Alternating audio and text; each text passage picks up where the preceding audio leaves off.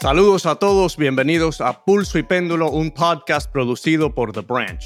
Hasta ahora todo parece indicar que Trump y Biden se volverán a enfrentar en las elecciones del próximo año. Pero, ¿qué pasaría si un tercer candidato termina inclinando la balanza hacia un lado o hacia el otro? En unos minutos les vamos a contar por qué esto podría ser una posibilidad. Desde Miami les saluda Carlos Curbelo. Y yo soy Fabiola Galindo desde Nueva York. Hoy también vamos a hablar de la histórica huelga de actores y guionistas que tiene a Hollywood totalmente paralizado. Pero antes de todo esto, más bien, Carlos, cuéntanos si te has encontrado a Messi por las calles de Miami. Parece que ha estado en todas partes en los últimos días. La Messi-manía es una realidad aquí en Miami, Fabi, y a mí me sorprende muchísimo porque cuando yo era niño, que me crié aquí en esta comunidad, el fútbol, el soccer, nadie hablaba de él. Y ahora Lionel Messi se ha convertido en la figura central aquí en el sur de la Florida. Lo vieron en un supermercado Publix, que es muy, eh, nada, un supermercado común y corriente aquí en el sur de la Florida, el más popular. Y eso causó mucho revuelo. Las personas no podían creer que Messi estaba en el supermercado haciendo compras como cualquier otra persona. También lo vieron en un restaurante italiano, por supuesto, en la playa. Así que Lionel Messi se ha convertido de un día para otro en la figura más popular aquí del sur de la Florida y uh, vemos ¿no? que se están vendiendo muchísimas entradas para los partidos del Inter Miami de repente, inclusive en todas las ciudades de Estados Unidos, eh, los juegos del Inter Miami creo que ya se han vendido todos los boletos, así que la Messi manía es una, un fenómeno extraordinario que se ha establecido aquí en el sur de la Florida y que creo que pudiera cambiar, ¿no? Habrá siempre un antes y después de que Lionel Messi vino aquí a jugar fútbol en esta comunidad. Yo no me creo mucho eso de que Lionel Messi hace su propia compra del mercado, te voy a decir la verdad, pero me parece que es un buen saludo a su nueva comunidad, a su nuevo vecindario, a sus nuevos vecinos, ¿no? De decir, bueno, estoy aquí y qué sé yo, la refri de mi casa nueva está vacía, así que tenemos que salir con los chicos, pero me parecía una imagen muy surreal ver a, un jugador, el mejor pagado del mundo, básicamente, y, yendo a hacer sus propias compras. Creo que de hecho debe contar con algún personal que haga eso por él. Pero otra vez, un saludo muy, muy emotivo a las personas que viven en su nuevo vecindario. Ahora, también parece que va a tener algo de efecto en la política sin querer queriendo, como dicen, porque Francis Suárez, el alcalde de Miami, aprovechó la llegada de Messi para hacer campaña. And so anyone who wants to see him play his first game, I think it's July 21st, we have, what's that? Just give a dollar, Venmo, to at Suarez 2024. Uh, consider that contribution, and we're also going to be giving away two free tickets to see him on the front row. So thank you. Yes. Ahí escucharon a Francis Suárez que está rifando entradas, primera fila, por supuesto, a el primer juego de Messi, que por cierto es eh, el viernes, el 21 de julio contra Cruz Azul. Y uh, Suárez está pidiendo contribuciones para su campaña y el que contribuye pues va a participar en una rifa para ganarse dos asientos de primera fila para ver este debut de Lionel Messi. Así que Messi es una figura tan política que hasta se ha metido en la campaña presidencial de Estados Unidos. Vamos a ver cuántas rifas de a dólar consigue el alcalde de Miami por estas entradas en primera fila a ver a Messi en su estreno en Miami. Bueno, hablando de los aspirantes a la Casa Blanca, como mencionaste al inicio del show, la contienda del 2024 podría contar con un candidato de un tercer partido. Por supuesto, esto no es necesariamente nuevo, porque, por ejemplo, en el 2016 hubo un candidato libertario y una candidata del Partido Verde. Pero, ¿por qué en esta ocasión podría ser diferente, Carlos? Bueno, Fabi, yo creo que lo primero que hay que tomar en cuenta es la desilusión, el rechazo que existe en el país hacia los dos candidatos principales, ¿no? Trump y Biden. Vemos que mayorías de estadounidenses quieren otras opciones, no están satisfechos con otro enfrentamiento entre Joe Biden y Donald Trump. Son dos figuras viejas, y no lo digo irrespetuosamente, pero son hombres casi los dos octogenarios. Eh, la campaña del 2020 fue una campaña muy desagradable para el país y yo creo que especialmente las personas jóvenes y los votantes que no componen parte de las bases de ambos partidos quieren ver otras opciones, quieren una tercera opción. Así que yo creo que dada esa realidad, este tipo de candidatura sería viable por primera vez en muchos años en Estados Unidos. Y no estoy diciendo que sea probable que gane un tercer partido, es muy difícil. ¿no? El, el, control, la influencia, el poder que tienen los dos partidos sobre el sistema político en Estados Unidos es extraordinario. Sin embargo, hay una posibilidad de que un tercer partido logre el éxito en esta contienda y si no, definitivamente existe la posibilidad que pueda eh, alterar el resultado de la elección. Y esto lo hemos visto ya en la historia de Estados Unidos. Eh, muchos dicen que en el año 92 fue la candidatura de Ross Perot que le abrió la puerta a Bill Clinton para que pudiera ganar la presidencia, porque aparentemente, no de acuerdo a los estudios, Perot le robó más votos a George Bush en esa contienda que a Clinton. También en el año 2000, el hijo de Bush, George W. Bush, muchos estiman que se benefició por la candidatura de Ralph Nader. La elección del 2000 fue sumamente reñida y eh, Nader creo que ganó 1,5% de los votos y eso muy posiblemente le robó la victoria a Al Gore y se la entregó a George W. Bush. Así que esto es algo que hay que seguir eh, muy de cerca porque pudiera tener un impacto decisivo en la elección del 24 y en mi opinión, por primera vez en muchos años, un tercer partido, una tercera vía pudiera ser viable en Estados Unidos. Yo creo que es importante lo que dices. Si bien un tercer partido no necesariamente podría llegar a la Casa Blanca, es más, imaginarnos cómo se armaría toda la estructura de un tercer partido en el Congreso es totalmente otro monstruo, ¿no? Es importante saber cuántos votos podría quitarle a ya el Partido Republicano o el Partido Demócrata. Y estamos hablando específicamente del grupo No Labels o sin etiquetas. Es un grupo bipartidista que fue creado en el año 2010 y se enfoca en promover políticas centristas y también lo que los analistas creen es que este grupo o el candidato de este grupo, que podría ser el congresista demócrata Joe Manchin, podría capturar cerca del 10 o el 20% del voto, lo que es un porcentaje bastante alto cuando se trata de una elección reñida. Ahora bien, impactaría más a Biden que a Trump, de acuerdo con las analistas, y esto es algo que se está más o menos viendo que congresista Joe Manchin podría ser el candidato. Ahora, yo he hablado con algunos analistas demócratas y me dicen que ellos no sienten que esto sea una amenaza para el presidente Biden. De hecho, creen que el congresista Joe Manchin es un demócrata que constantemente vota en contra de los demócratas, pero es un demócrata que gracias a él, pues Biden ha podido movilizar ese voto republicano, ese voto bipartidista. Ahora bien, Joe Manchin también representa a un estado de centro y realmente, obviamente, los demócratas no nos van a decir que crean que esto vaya a afectar a Biden, pero me parece importante que el análisis es básicamente que matemáticamente, como se dice en el fútbol, Joe Biden solo necesita mantener a Pensilvania, a Wisconsin y a Michigan, y son estados que han ido votando por los demócratas después del año 2020. Entonces, realmente hay como que cierta rechazo, cierto rechazo de por parte de los demócratas de preocuparse de que esto pueda digamos, significar una amenaza, ¿no? También sacan a la luz de que Joe Manchin es un congresista que está básicamente más liado con los grupos de Big Oil o las petroleras y que no necesariamente es un candidato que vaya a tener políticas que ayuden a los estragos que estamos viendo por el cambio climático. Algo que podría, de hecho, no le podría funcionar ante los votantes. No estamos viendo los estragos del cambio climático realmente arrasar con muchas vidas, con muchas realidades en este país. Pero yo te quiero preguntar, Carlos, ¿cuál crees que es la reacción de los republicanos?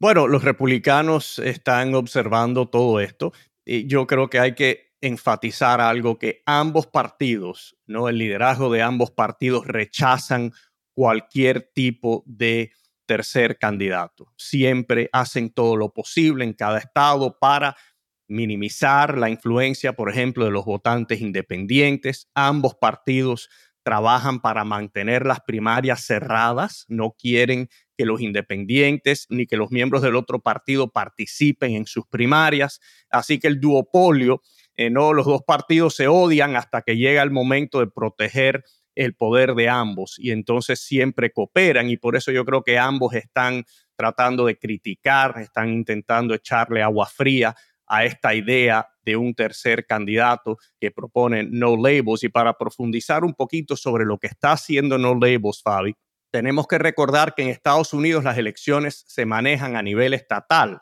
que también le da una gran ventaja a los republicanos y a los demócratas porque eh, no hay un sistema centralizado. Si uno quiere aspirar a la presidencia, tiene que ir a cada estado, tiene que calificar para estar en la boleta de cada estado. Eso requiere pagar cierto dinero. También en muchos estados hay que recolectar firmas, lo cual es muy costoso. Entonces, No Labels está financiando todo este proyecto y sin tener un candidato aún le están garantizando acceso a la boleta en muchos estados a un potencial tercer candidato.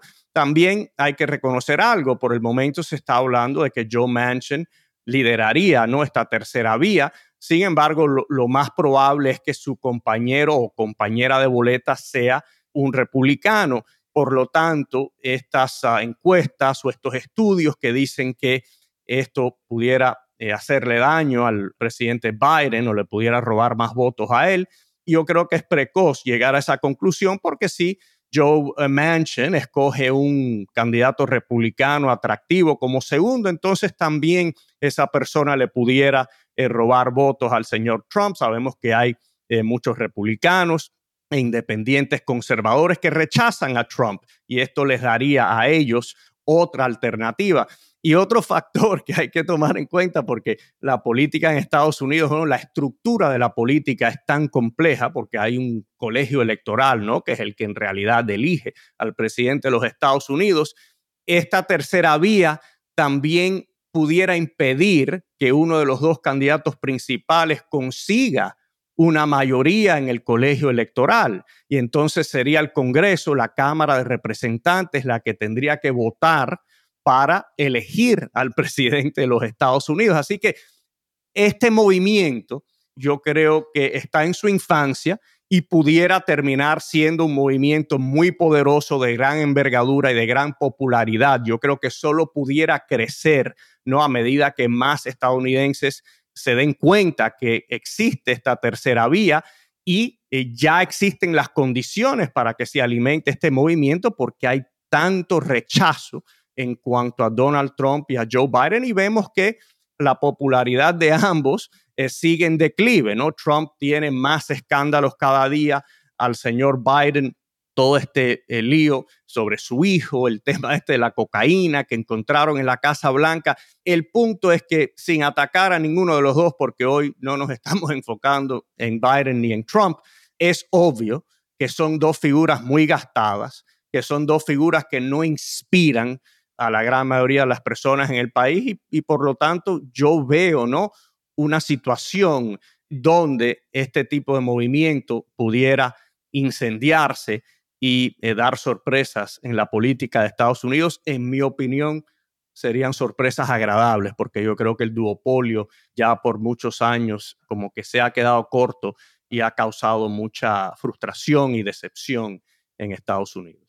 Es muy interesante también porque, como dices, puede desestabilizar todo ese sistema que durante siglos ha funcionado un sistema o un candidato republicano o un candidato demócrata son los principales en la boleta, ¿no? Y requiere dinero insertar un tercer partido y eso es justamente lo que este grupo No Labels está haciendo. Y bueno, solamente para terminar, lo que también me parece muy interesante y válido de mencionar es que la campaña del presidente Biden ha recolectado 72 millones de dólares en lo que va de este año y esa es una cantidad mucho más grande que cualquier otro candidato republicano. Entonces, realmente cuando hablamos de dinero y de popularidad, parece que en ese caso, hasta ahora, el presidente Biden pues lleva la delantera, por lo que veamos cuánto dinero pueden recaudar los del tercer partido para realmente tener un impacto en estas elecciones, porque hasta ahora realmente si uno dice pongo mi dinero donde pongo mi voto, pues ahí las cartas ya están echadas, pero obviamente siempre hay que esperar hasta el día de las elecciones para ver esos resultados.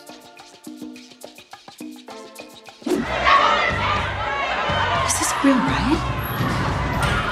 real. If this is a real riot, do you think this is a step forward or backwards for equality? I don't care. We're getting out of here now. Fabi, ¿reconoces ese clip?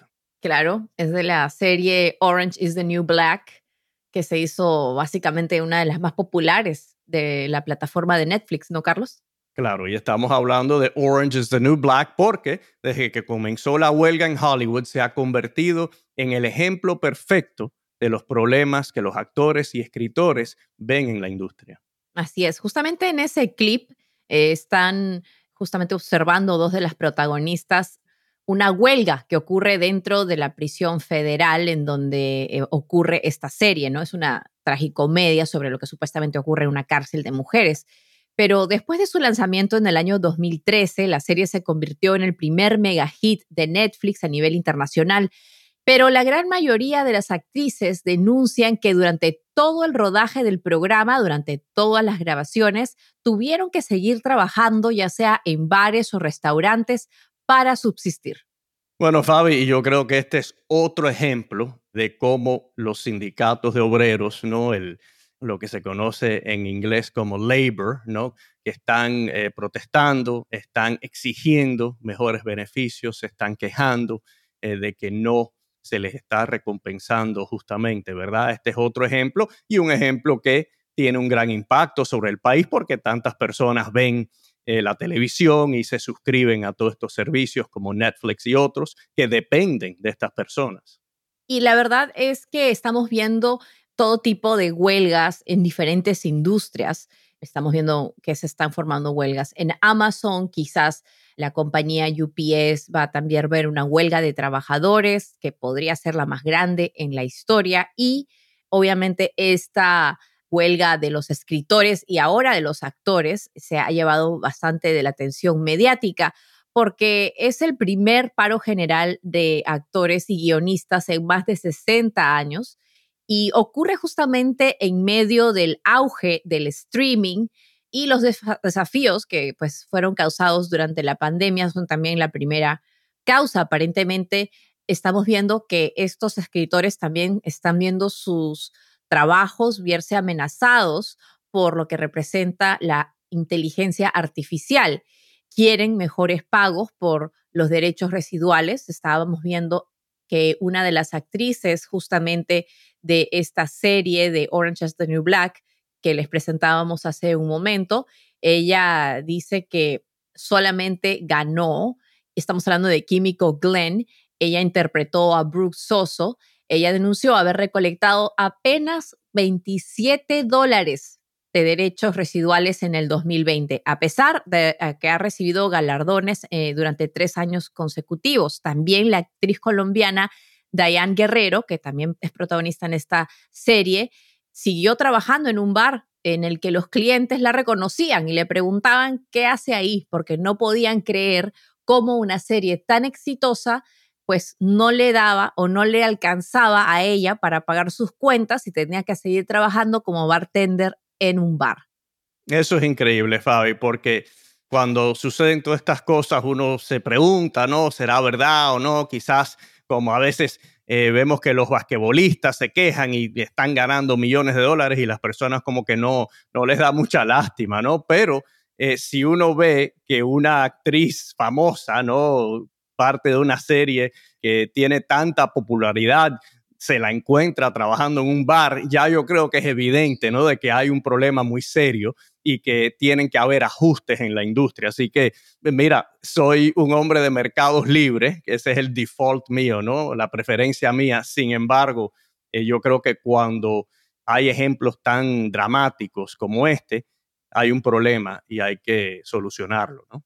Sí, porque en realidad, o sea, lo que están pidiendo los escritores y los actores es más bien que su livelihood, como se dice en inglés, o su modo de ganarse la vida, no se vea amenazado, ya sea por la tecnología o por la falta de derechos laborales que tienen, ¿no? Por ejemplo, en el caso de los actores, están peleando que su imagen no sea utilizada y reproducida por la eternidad por las casas productoras, quienes se llevarían todas las ganancias sin darle regalías a los personajes. No sé si han visto la serie Black Mirror, en la que interpreta Salma Hayek un episodio en el que aparentemente, pues, la imagen de ella es utilizada sin su consentimiento y básicamente la casa productora hace de Salma Hayek un monstruo, hace una persona súper mala que hace cosas muy feas a otras personas en el, en el lugar, en el mundo en donde vive y la verdadera Salma Hayek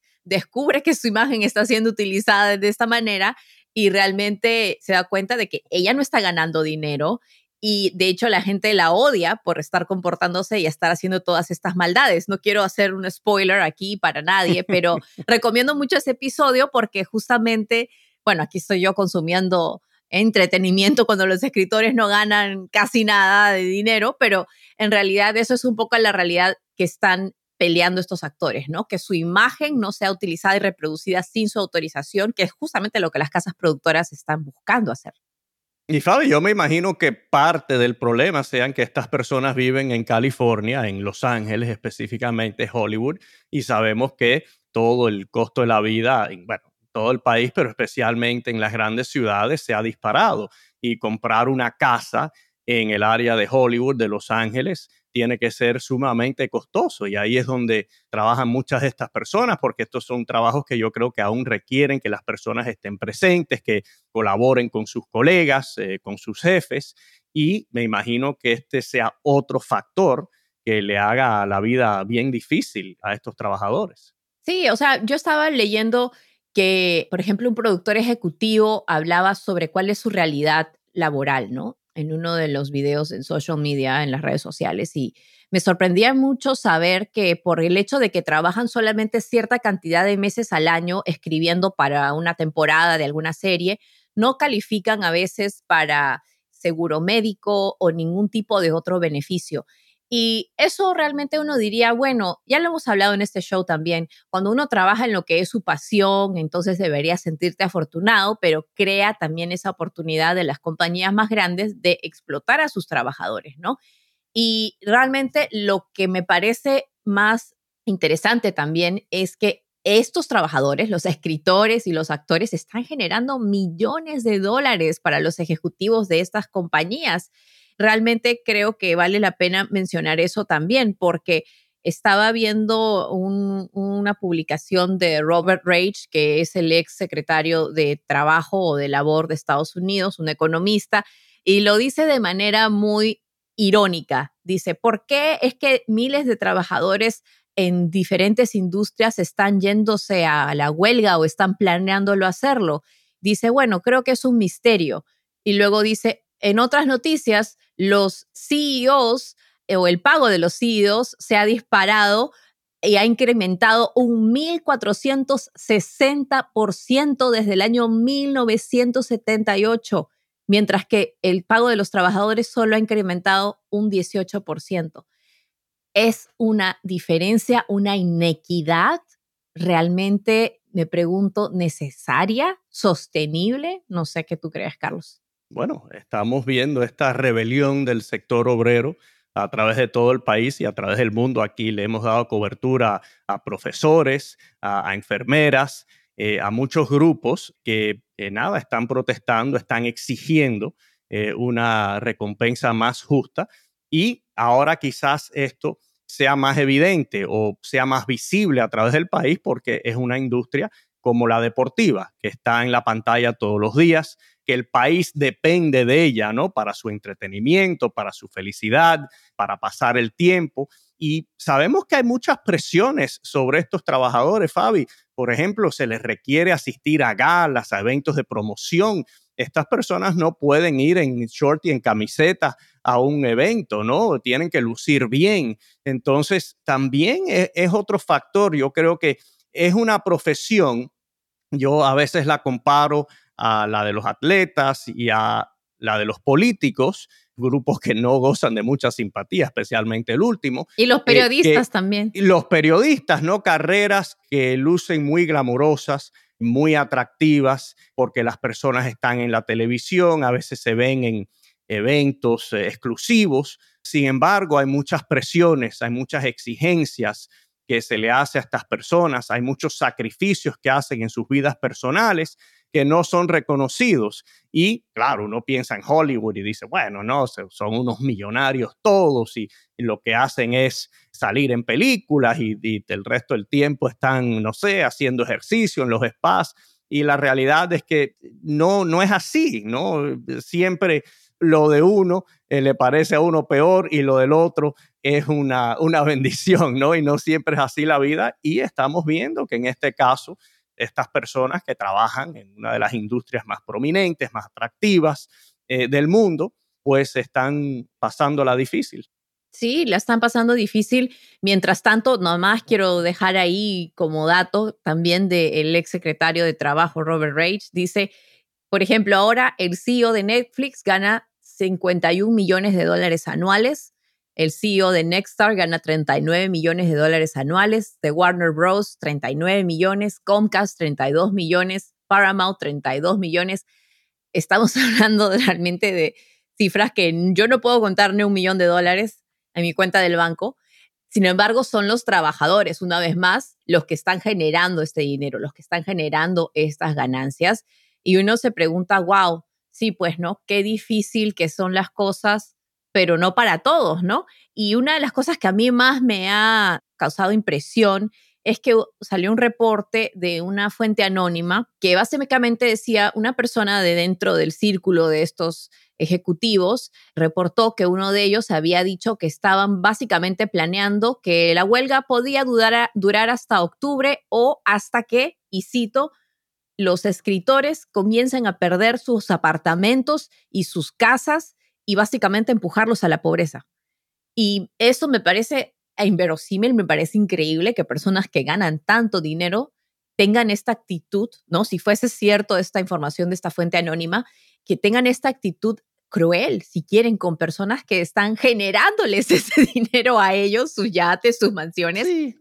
Y, mira, muchas veces ah, estas son tácticas de negociación, ojalá esto sea un ejemplo, ¿no? Que en realidad no esperen a llegar a ese punto. Pero eh, mira, lo bueno para el país, para todos los involucrados y para todos nosotros que consumimos todos estos programas eh, tan divertidos, interesantes, es que esto se resuelva. Y yo creo que sí, porque van a haber muchas presiones a medida que estos servicios, eh, que las grandes cadenas no tengan contenido. Eso obviamente le va a hacer daño a todo el mundo si no cooperan todos pierden a la larga. Entonces yo anticipo, ¿no? Que pronto se llegará a, una conclusión favorable, justa, y esa es la idea, la palabra que tú dijiste, ¿no? Que todo esto sea sostenible, ¿no? A largo plazo, que eh, la recompensa sea justa para los ejecutivos, para los trabajadores, y así todos eh, pueden seguir prosperando juntos. Sí, me parece que, eh, bueno, yo he conversado con varios amigos que están siendo afectados por esta huelga, porque hay que recordar que no solamente es, los actores y los guionistas, sino también todo ese grupo de gente que trabaja en la producción de estas series, los pintores, las personas que trabajan en la escenografía, los maquillistas, los restaurantes de las zonas de los estudios. Aquí a cinco cuadras de mi casa hay unos estudios que también están siendo afectados no solamente es en California, es en todo el país. El coste de esta huelga se puede calcular en miles de millones de dólares por pérdidas, por personas que básicamente no van a poder ver esa ganancia por ese trabajo que genera esta industria, ¿no? Así que eh, realmente esperemos que sea algo que llegue a un final en el que al menos se pueda reconocer algo de estas ganancias para las personas que están creando este contenido tan divertido, porque déjame decirte, la inteligencia artificial, todo bien, todo lindo, pero yo no sé si me puede hacer reír tanto. Y he intentado, le he preguntado a ChatGPT, cuéntame un chiste como Sarah Silverman, y no le sale igual. Así que no sé. Como decía el lema ese de la Coca-Cola, can't beat the real thing. Can't beat the real thing. I mean, la Pepsi es la Pepsi, la Coca-Cola es la Coca-Cola, cosas totalmente diferentes, pero no es lo mismo, ¿no? Y, y, yo creo que eso también es interesante, como es también una prueba para ver qué es lo que realmente puede o no puede hacer la inteligencia artificial en ese caso, ¿no? Bueno, Fabi, como ya estamos llegando al final de esta edición de Pulso y Péndulo, vamos a anunciar que nosotros vamos a emular a los eh, actores de Hollywood, a los políticos de Washington. Sí, los vamos a emular, no, no lo recomendamos, ¿no? No siempre se debe vivir de acuerdo a Hollywood ni de acuerdo a Washington. Sin embargo, sabemos que en Hollywood los programas de televisión se toman lo que se llama un hiatus, que es un breve descanso. Sabemos que el Congreso en el verano se toma un receso, que por cierto, los congresistas siempre dicen, no digan eso, no digan que es un receso, digan que es un District Work Period, que vamos a estar trabajando en nuestros distritos y en nuestros estados. Bueno, pulso y péndulo se va a tomar un District Work Period. vamos, eh, vamos a hacer, vamos a hacer una breve pausa porque hace mucho calor, hace mucho calor y producir este programa con tanto calor es bien difícil. Eh, así que durante este tiempo que vamos a estar en receso, les pedimos que sigan en contacto con nosotros a través de todos los medios en que estamos, ¿no? YouTube, Apple, Spotify, en Instagram, también tenemos cuenta, en Twitter. Eh, sigan en contacto con nosotros, queremos seguir creciendo, ¿no? Alimentando, nutriendo a esta familia de pulso y péndulo, una familia basada en la verdad, en las noticias verdaderas, en el diálogo respetuoso y también en informar y entretener un poquito, ¿no? Que sigan en contacto con nosotros, que nos sigan mandando ideas para nuevos temas que podemos tocar en los programas y esperamos ya cuando estemos de regreso eh, luego este año poder reanudar estos diálogos, estas conversaciones y seguir explorando temas interesantes como los que tocamos en el programa de hoy. Así es, y si tienen tiempo también pueden ver los episodios en los que ya hemos trabajado, temas que realmente no pasan de moda, no pasan de ser importantes. Eh, tenemos episodios, puedo recordar algunos de los favoritos míos sobre eh, la crisis de eh, agua en el país. También hemos hablado sobre lo que significa el caso de las deudas estudiantiles. También hemos entrevistado a comediantes bilingües o, que, a un comediante que hace comedia en spanglish. Hemos hablado de las, los pormenores del el mundial, cosas que a veces parecen que ya pasaron, ya están un poco viejas, pero en realidad cuando uno se pone a pensar y quiere saber algo más de un tema, pues ahí tiene más episodios que puede consumir, que puede escuchar mientras vamos a estar en esta pausa, como dice Carlos, así como el Congreso, así como tanto calor no nos permite estar al 100%, así que bueno, eso también es una noticia a seguir. De verdad, muchas gracias por habernos acompañado durante estos episodios y nos vemos pronto. Muchísimas gracias a todos y gracias a ti, Fabi, y a todo nuestro equipo de producción por la gran labor eh, que se hace aquí cada semana. Pulso y Péndulo es un podcast producido por The Branch. Mónica Espitia es nuestra productora ejecutiva, Yesenia Moreno y Lucy Cabrera son nuestras productoras asociadas y Maxi Frini es nuestro editor y diseñador de sonido.